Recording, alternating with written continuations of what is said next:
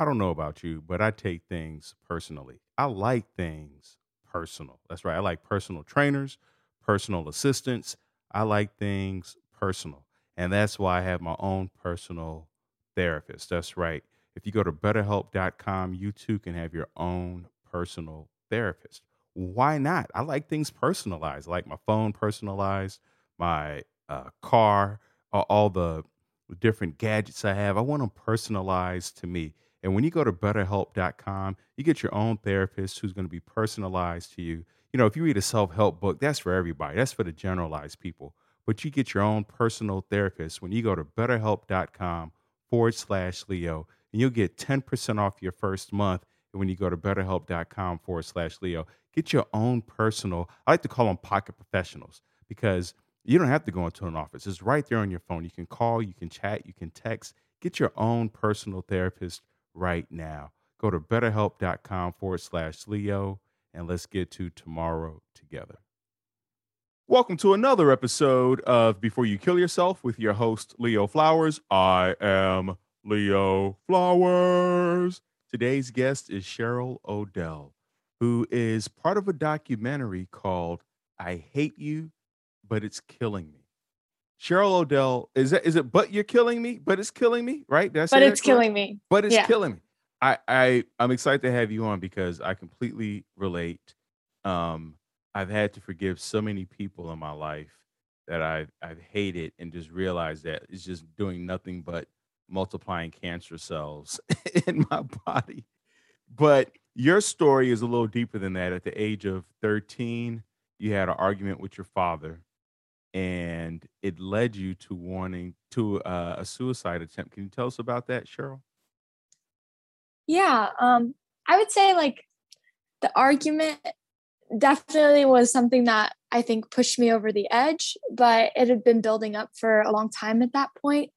Um, my dad struggled a lot with um, addiction to alcohol specifically, and he just suffered a lot in his life, um, had a lot of just unresolved trauma, a lot of pain.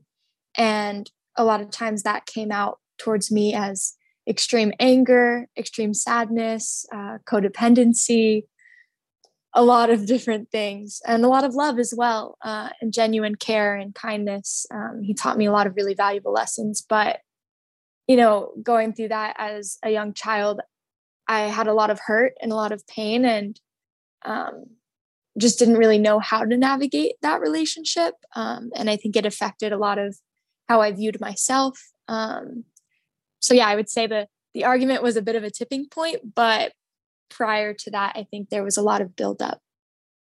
Well, you talk about hurt and sadness on both your part and the part of your father.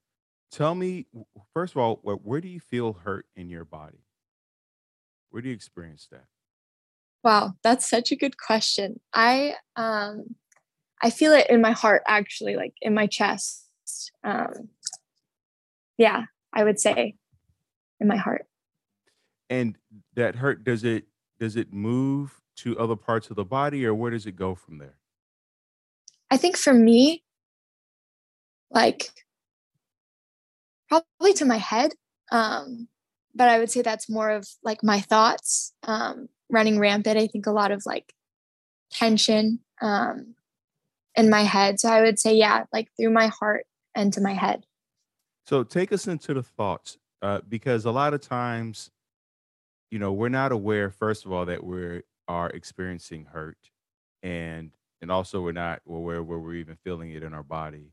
And then the the thoughts that are associated with feeling hurt versus anger or sadness or you know or joy or excitement what what are the thoughts for you that are associated with feeling hurt?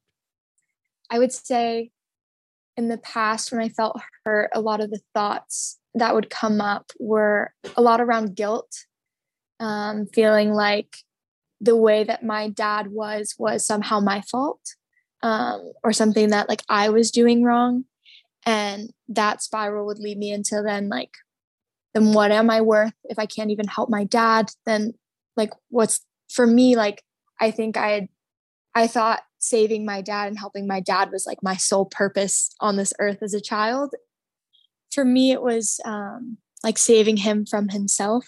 Uh, my dad was very suicidal, and he often expressed that to me as like throughout my entire childhood. Um, he just he shared a lot of his trauma, a lot of his pain with me, but also like I think how that made him feel. Um, so, and obviously he struggled with addiction. So I know like consuming that much alcohol isn't healthy for you. Um, and I, throughout my childhood, I don't know if it was that he actually got worse or I became older and more aware, but you know, I started to just see how how sad he was and oftentimes I was very very afraid, very in fear of like him taking his own life. Um, every time I like had to go to school or go to tennis practice or go anywhere where he wasn't, um, that was a constant fear that I had. Um, yeah. So it sounds like being away from your father, you felt like if I'm this far away, I may not be able to save him in time. Yeah. Where did that that feeling or idea of having to save your father come from? Where's your mom at in the in this whole picture? So my parents separated uh, since I've they were separated since I was a baby. Um, so I never lived with both parents. Um, I would go back and forth between households a lot from when I was born till I was about eight years old. And during that period of time, I was actually living with my mom five days a week and going to my dad's house twice a week on the weekends. And my mom also struggled with addiction uh, to alcohol specifically. And, you know, she was a lot different than my dad.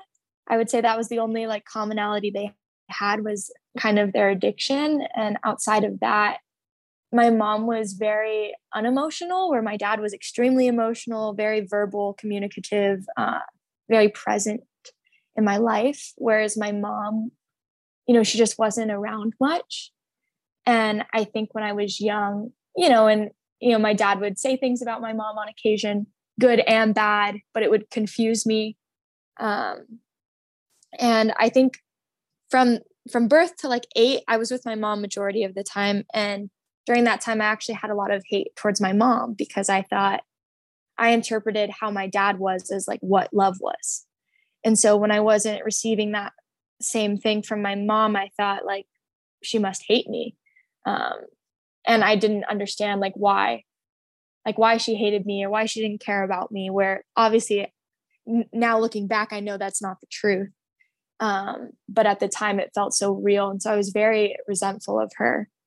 Uh, and then when I was about eight, my parents got in a custody battle, and my dad ended up getting full custody of me. And it was supposed to flip flop, where I would go to my dad's five days a week and then go to my mom two days a week. But at that point, you know, I had a lot of, I think there was multiple things motivating me, but I had a lot of hate towards my mom. But I also had a lot of fear of like, I didn't want to leave my dad alone and he would make me feel really guilty when I would want to go see my mom.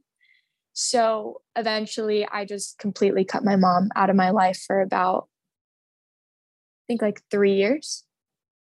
4 years. Uh, oh, I can't imagine that was an easy experience. It sounds gut wrenching uh, and heartbreaking to have to cut your mom out at that age. Uh, how did you cope with it at that point? at that point, well, I had a super codependent relationship with my dad. So on one side of it, in the beginning, I was actually like at the time extremely happy because I was like, yay, like I finally get to like be with my dad. And that was something I'd wanted for a long time because I had a lot of just resentment building up towards my mother. Um, but once I started living with my dad full time, I definitely had moments where I I did want my mom in my life. I did want at least like a mother figure. Um, and I didn't really have that during that time and really like growing up because she was gone a lot.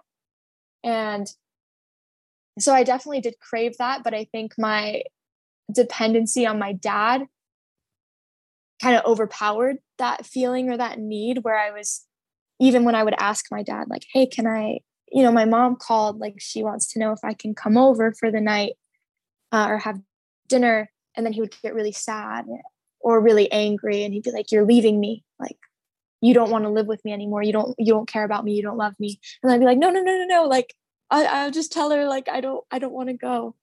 Um, and so even when I started feeling like I wanted to have my mom in my life, it it almost seemed like it wasn't an option um, because I was so scared of you know hurting my dad. And yeah. So how how old are you now, Cherrial? I'm 21 now. You're 21 now, and you talked about love earlier of like you know your mom didn't exhibit love the way your father did and so it felt like at times your mom didn't love you how do you perceive love now versus you know growing up a, as a kid?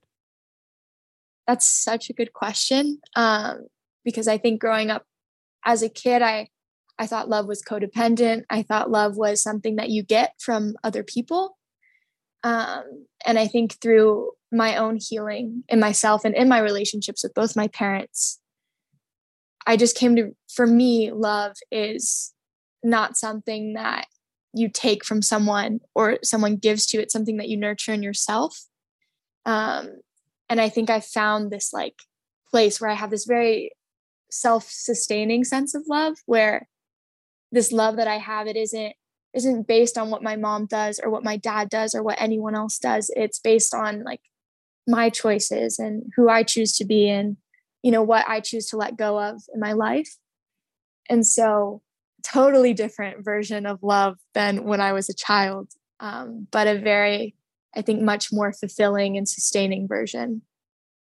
What choices or choice have you made today that felt loving and nurturing towards yourself? That's such a good question. Uh, I think well, this morning I got up and I meditated. Uh, I went for a really nice walk outside. I live in Vegas, so it's really, really hot outside, but I actually really love the heat. Um, so those were just like two examples of how I exhibited that today. I love that. And then, so what was the when you you uh, you know we talked about feeling loved and nurturing. You meditated. You went for a walk. Were there any other feelings that were associated post meditation and walk? I think gratitude. I think presence. Um, I think for me, meditation has actually been a really big part of my own like healing journey because for a long time, I would say I believed every single thought and feeling that came to me. And I didn't really have the emotional intelligence to realize that like oh like i don't have to listen to all these thoughts and feelings that are coming to me all the time like they were just automatically like who i was. And now i feel like i've nurtured this ability to be able to separate myself from those thoughts and feelings and kind of just take agency over my life. Be like i get to choose like how i respond to these thoughts and these feelings um by like for me meditation was just a way of like cultivating that I think awareness that like, okay, like I can get these thoughts and feelings, but then I can notice them and I can come back to like just being here right now and I get to like take action and choose, you know, what I'm going to do with that and if I'm going to feed it or not. Is meditation the only way you've been able to gain distance between your thoughts and responses? Uh, because part of that sounds like some cognitive behavioral uh, stuff in there. Is that part of what's helped you in this journey? So I would say definitely meditation is not the only thing. It's been probably one of the most powerful pieces for me. But uh, I've done a lot of actually, if I rewind a little bit, when so when I was 13, I had ended up attempting to take my own life twice. And after you do that, you get sent to like a psychiatric hospital. They hold you there for X number of days. And it was a very, the first time I went there, it was a very miserable experience for me. Um, and I didn't, you know, find, I think, the support, nor was I willing to, I think, do the work or change the way that I was, I think, acting in my life. Um, but yeah, it was just a very difficult experience the first time around. And then the second time around, I right around that time I'd become affiliated with an organization in Las Vegas called the Inspiring Children Foundation. Um, that like helps at-risk youth with their physical, emotional, and mental health. And I was very like fortunate that they kind of just fell into my life through a tennis program I was a part of. And through that, I met this guy named Ryan, who is now like a second dad to me. He's a mentor. Uh, he's probably been one of like my key support systems in my healing journey. And I remember, you know, he I had opened up to him about what I was going through, and he came and visited me in the psychiatric hospital the second time.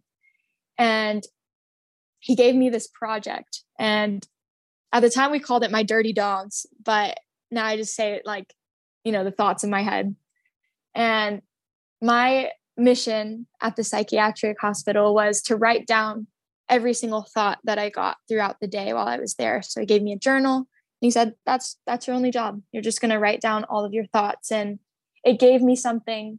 You know, I went back into the psych ward with it. I think a different mindset and a different perspective. And I was also, I think I'd come to a point where I was like, okay, like I'm either going to quit or like I'm going to completely change my life. And I was on the track of like, I'm going to completely change my life.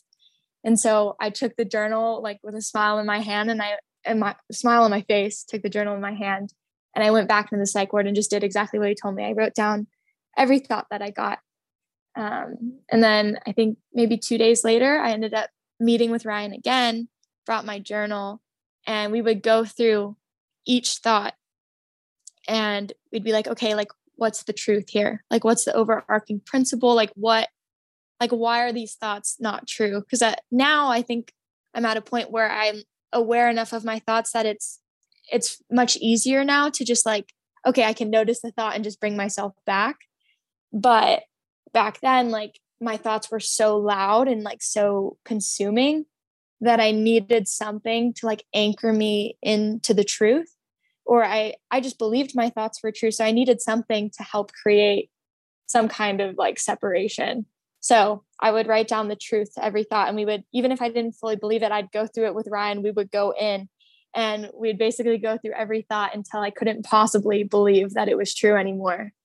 Uh, and that was a really, really powerful process for me. And it's something that I still practice now.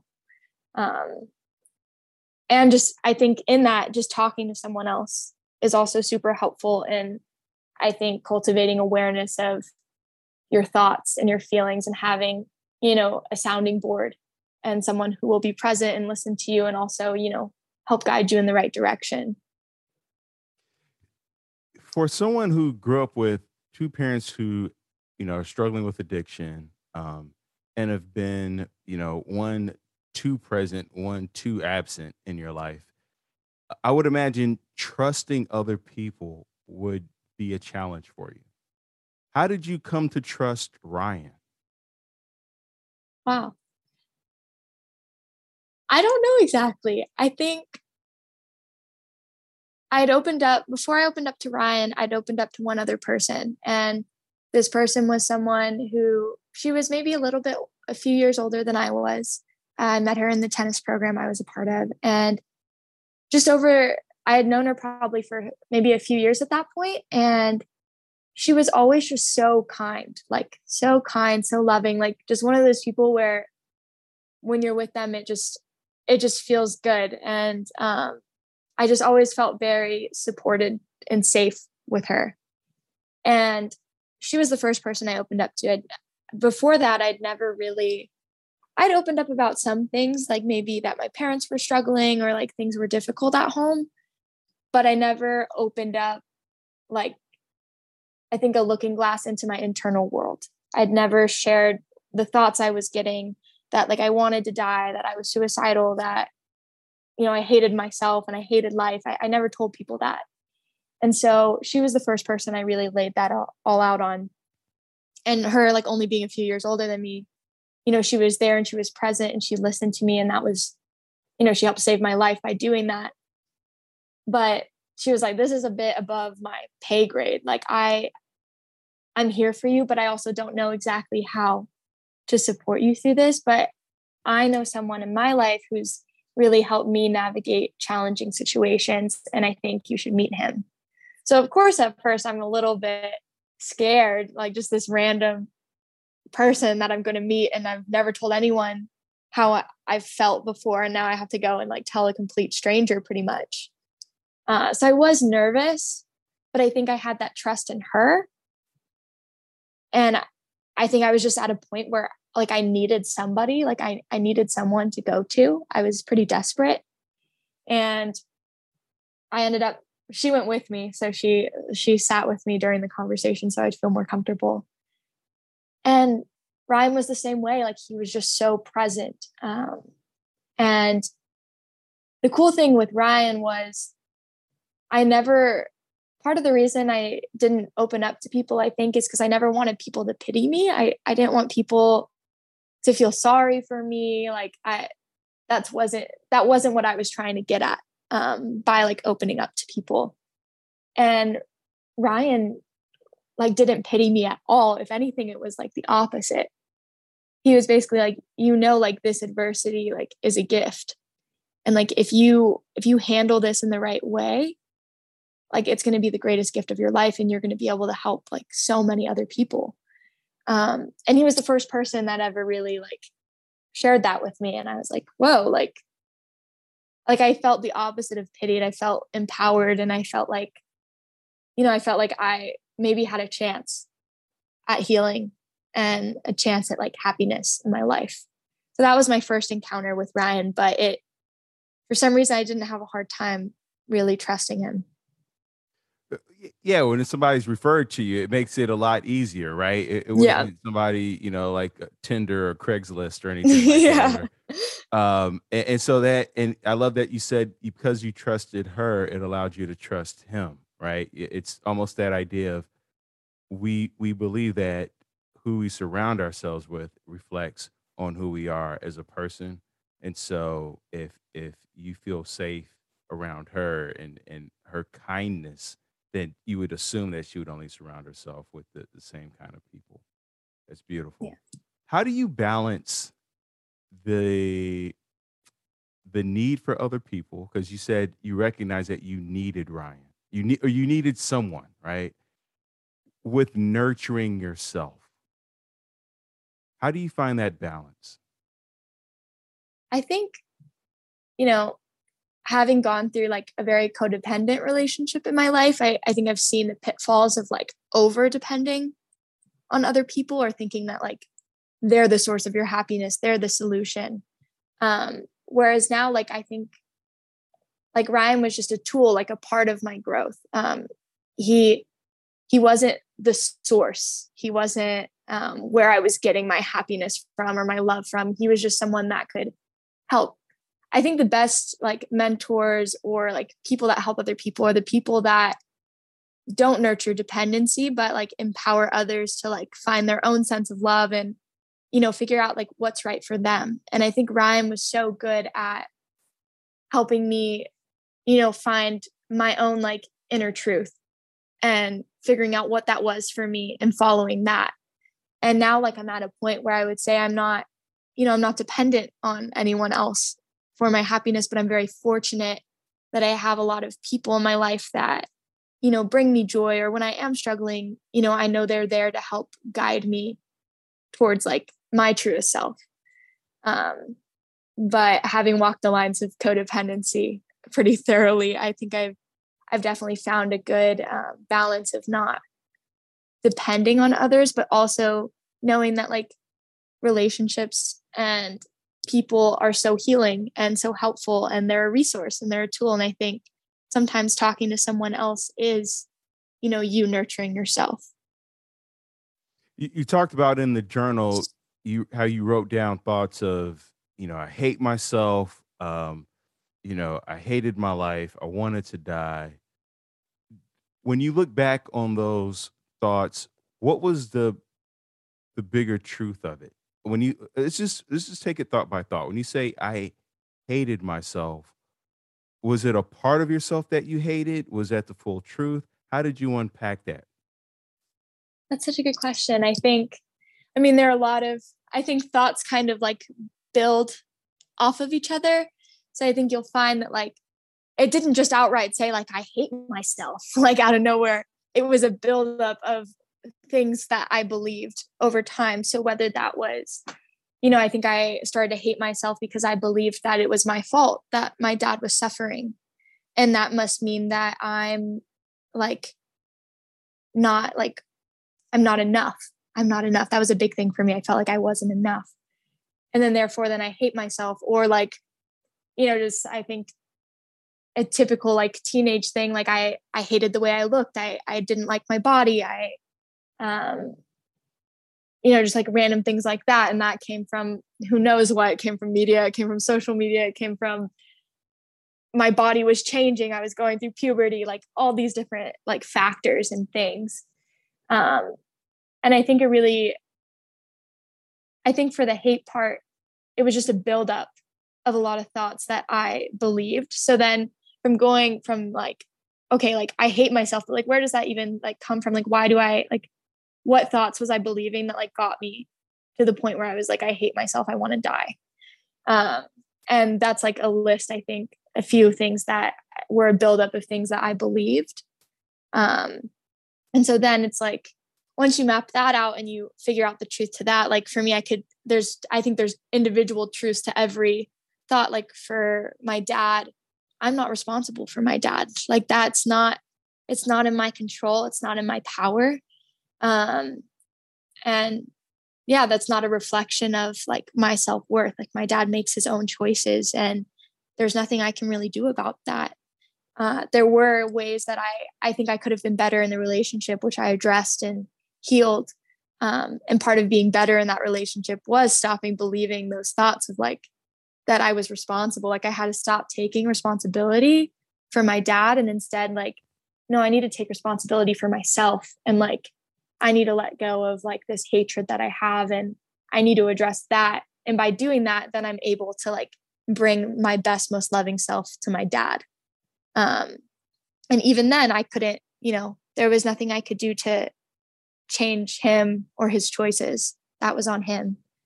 Um, well, it sounded like you had to set boundaries with your father. What did that sound like, and how difficult was that? Because I know, like in codependent relationships, setting healthy boundaries is so hard, and then it's even harder to uphold those boundaries that you set. It's one thing to say I'm going to do this, and it's another thing to actually follow through.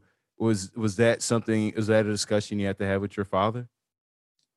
So very interesting. So my our like I think my healing journey with my dad was uh, a lot of things. Um, so after, so during the time of my two suicide attempts, it was like that was like a three month period of time where I had moved. I had a fight with my dad which was not a rare occurrence. Um, but this fight was like particularly intense. And I went and I started living with my mom for three months. And I did the same thing to my dad that I had done to my mom.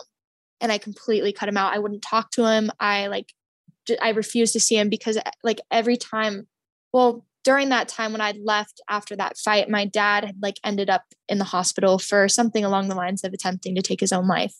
Uh, I didn't know the details but all i knew was that like i felt very guilty and very responsible and i also felt very angry. Like i almost took it personal. I was like well like how could you do that to me? Like i depend on you. Like i need you. And and also i felt guilty and i felt like it was my fault. It was a lot of confusing conflicting emotions.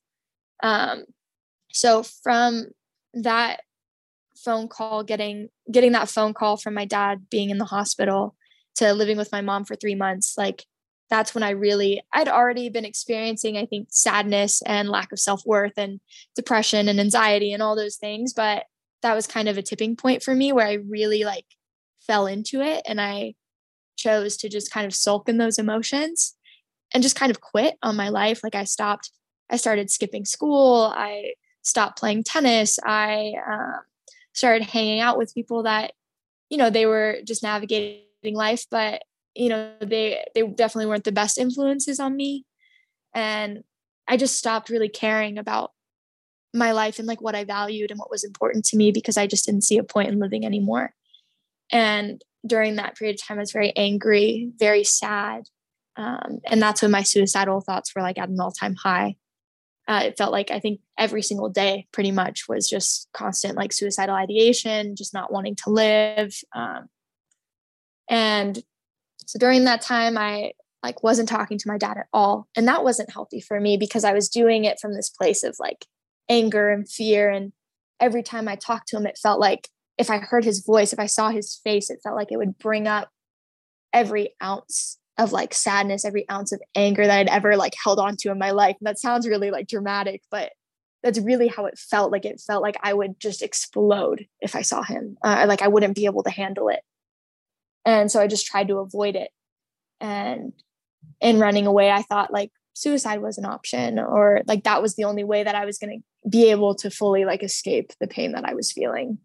Um, and after that, you know, I, like I talked about that moment with Ryan in the psychiatric hospital, I really like in the hospital, I think what I realized is what I said earlier was that like I'm not my thoughts and feelings, like I can separate from them and I have agency and like power like over my life and my happiness and I got to a point where I was like, okay, I'm willing to do whatever it takes to heal, whatever it takes. And I, you know, took the leap to, you know, trust Ryan, but really trust myself. Like eh, it was funny because everything Ryan said, it wasn't like the you're not your thoughts was a little mind blowing for me, but it wasn't that mind blowing. Like when you hear something that's truthful, it's kind of like, oh, like, yeah, like that's like that's truthful. Like we all know it almost inside of us. And sometimes it just takes a little digging to get there.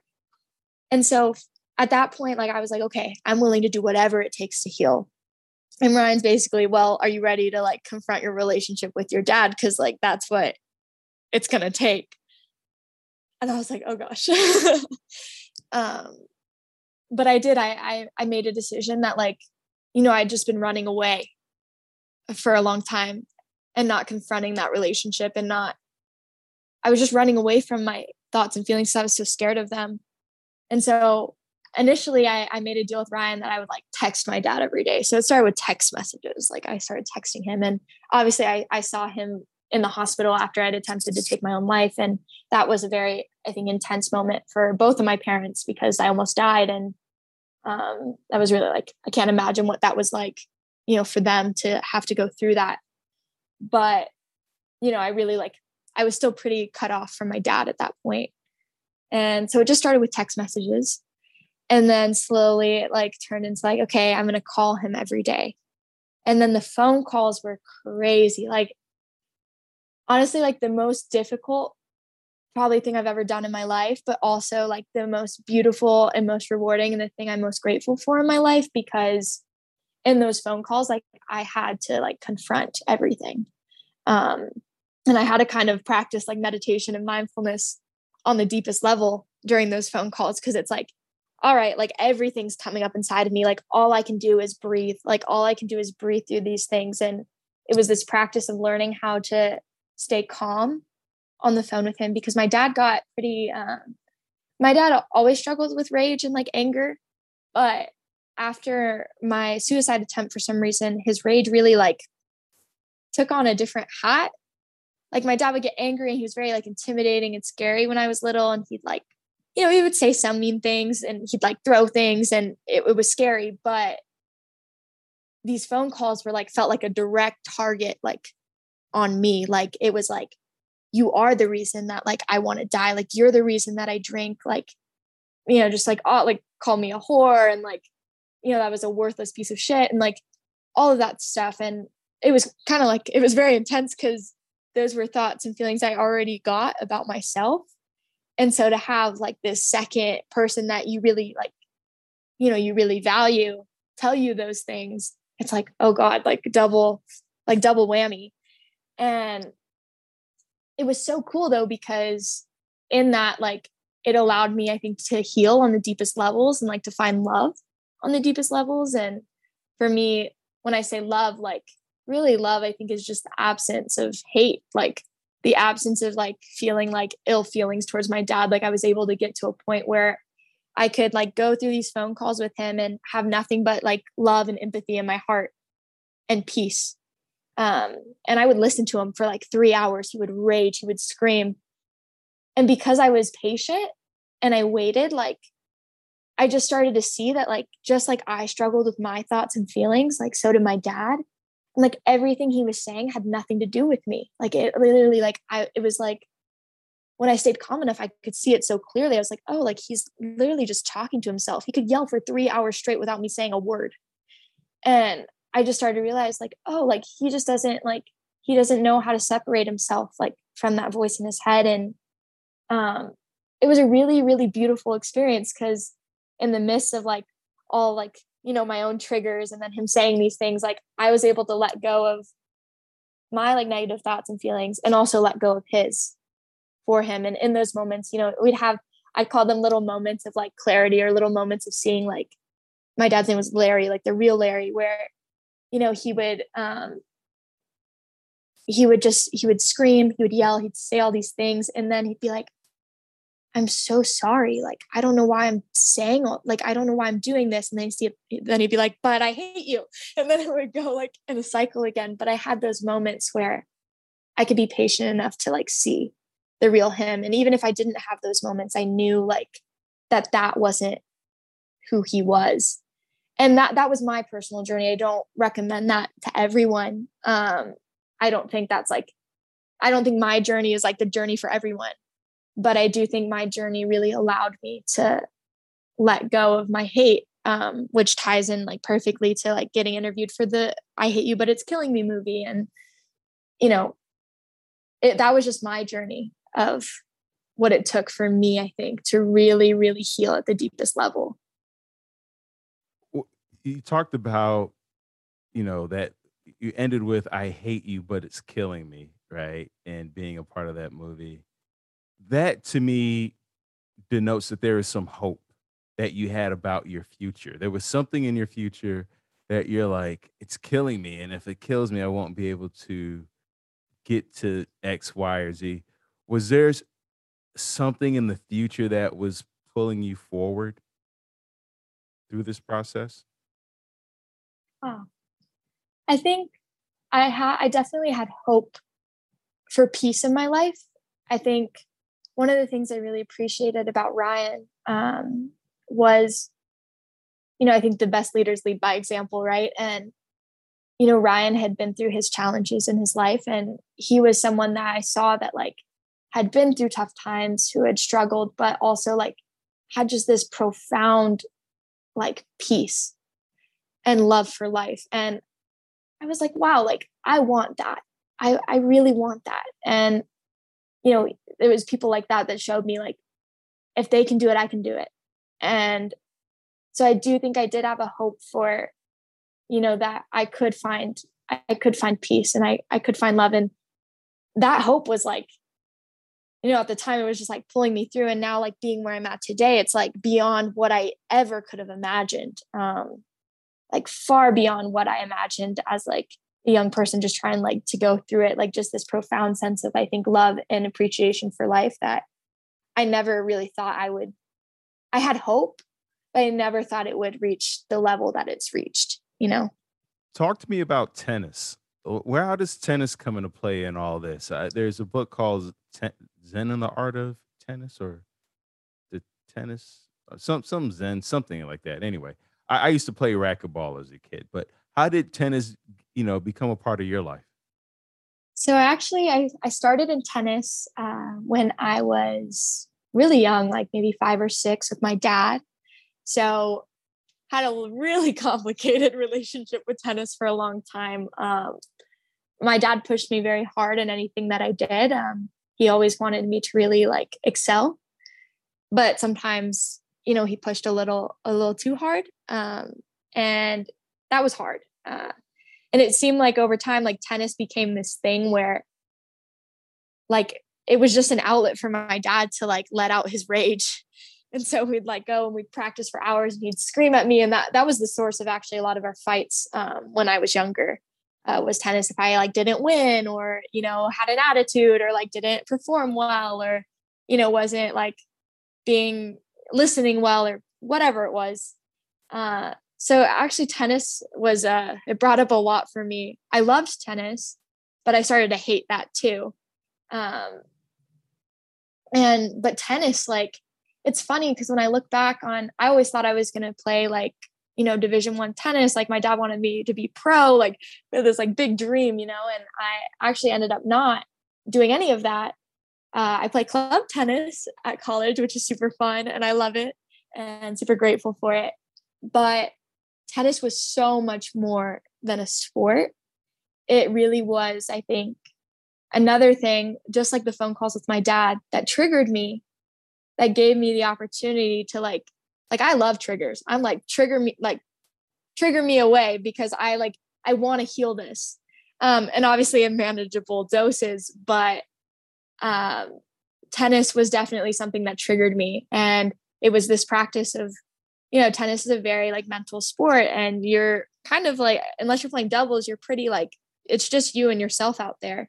And so for me, it was such a great practice of like mindfulness and learning how to let go of like negativity and ego and all of these things. And it, it honestly was an outlet for me to heal like my relationship with my dad too. Like it seemed the more that I healed my relationship with my dad like it translated into tennis too um, because the principle is the same. It's just learning how to not like listen listen to this to this voice in your head. Um, and tennis opened up so many doorways for me. Like i never would have met shelby was the girl who i initially opened up to. I never would have met her. I never would have met ryan.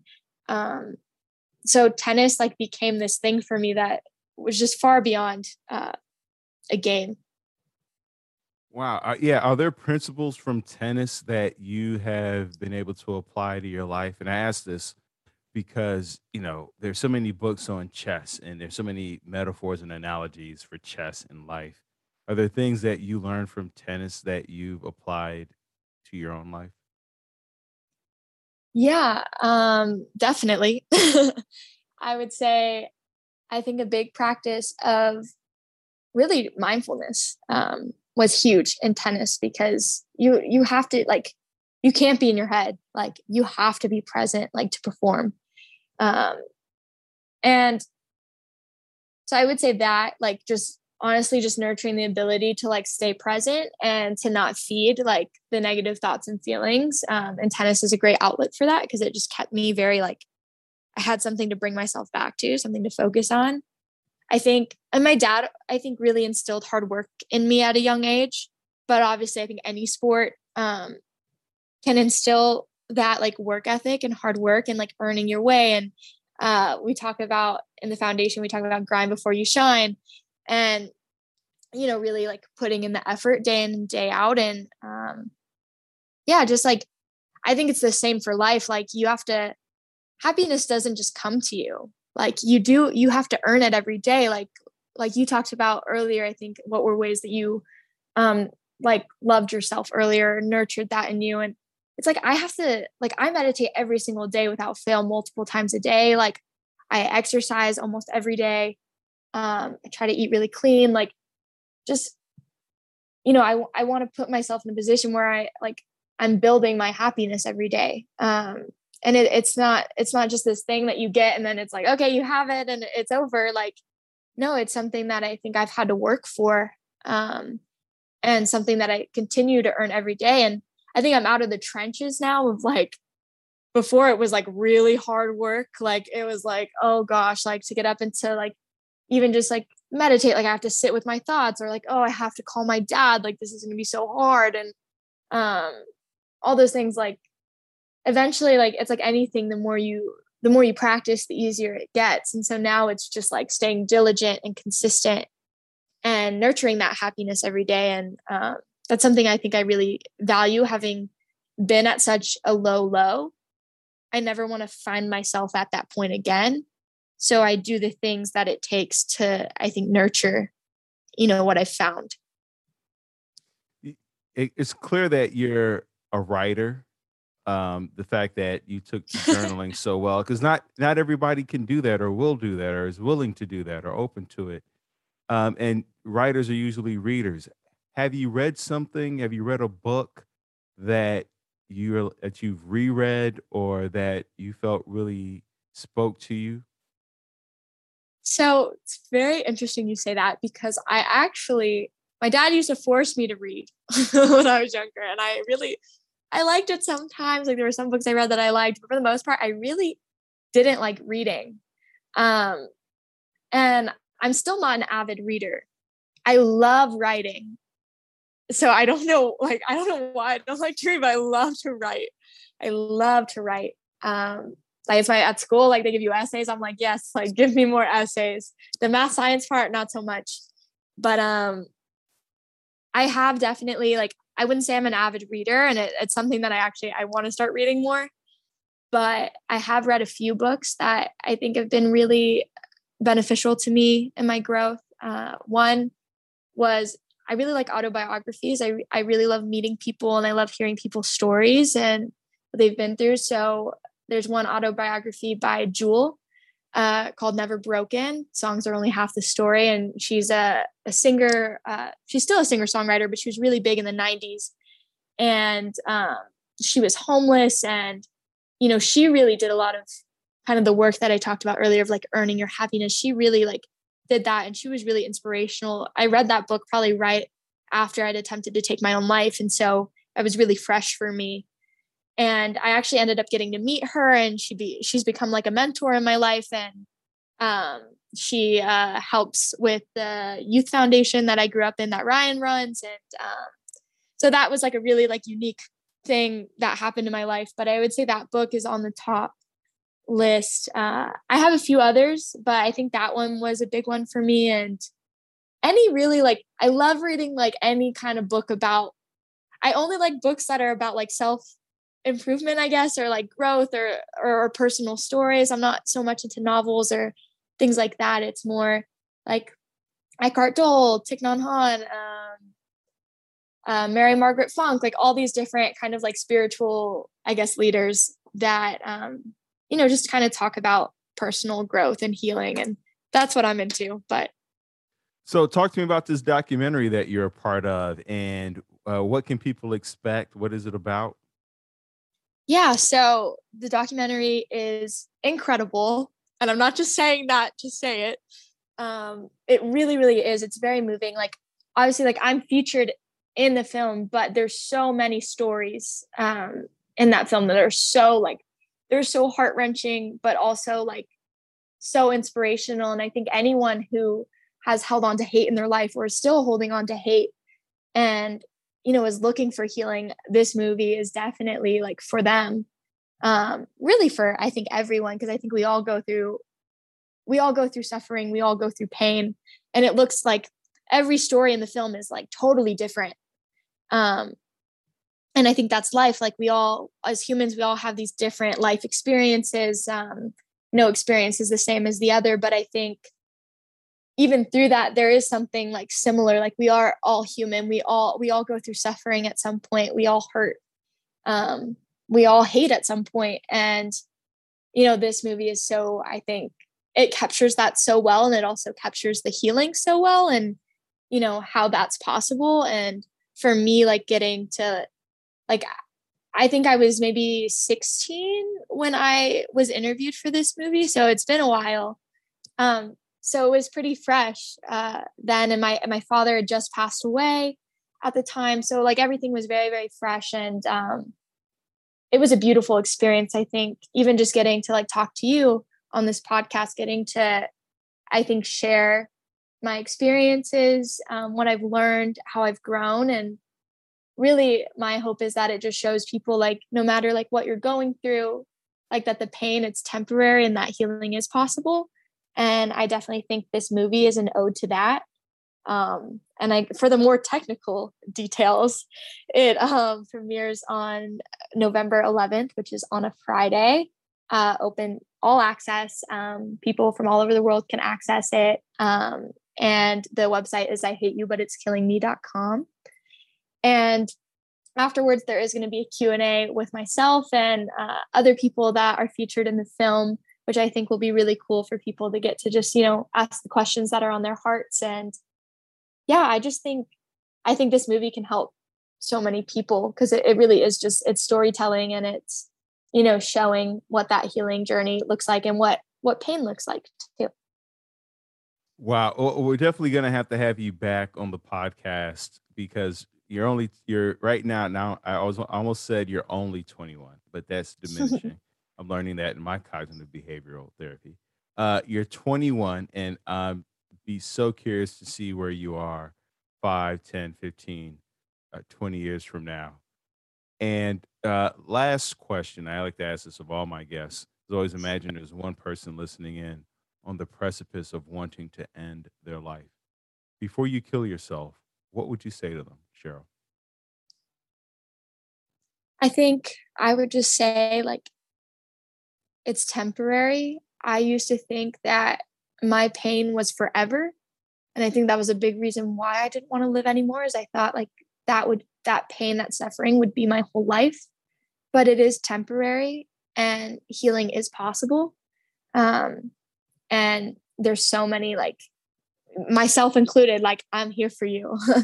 and you know, just just know it's temporary and that healing is possible and all those those thoughts and those feelings they may feel really real and really true right now but i can assure you that they're not they're all lies um so i guess that in a short way that's what i would say Thank you so much, Cherrial. Thank you so much, listeners, for tuning in. Remember, this podcast is not a substitute for you going to get help. Calling the 1 800 Oops, the new 988 number. That's right. there's a new suicide hotline number, 988. So much easier for you to access if you're if you're if you're international, if you're in Budapest or the Ukraine or Shanghai or Toronto, wherever you are in the world, down there in uh Peru, Peru, Peru. I never know how to pronounce it. Um, wherever you are, there are international suicide hotline numbers for you. You can call, you can chat, you can text. Uh, you can find your Ryan. That's the that's that's what this is all about. There's a Ryan out there for everybody. Find your Ryan. Uh, that, that sounds like a, a like a website, findyourryan.com. um, it should exist. It really should. Uh, and uh, you can always go to betterhelp.com forward slash Leo and get your 10% off your first month. That's right, betterhelp.com.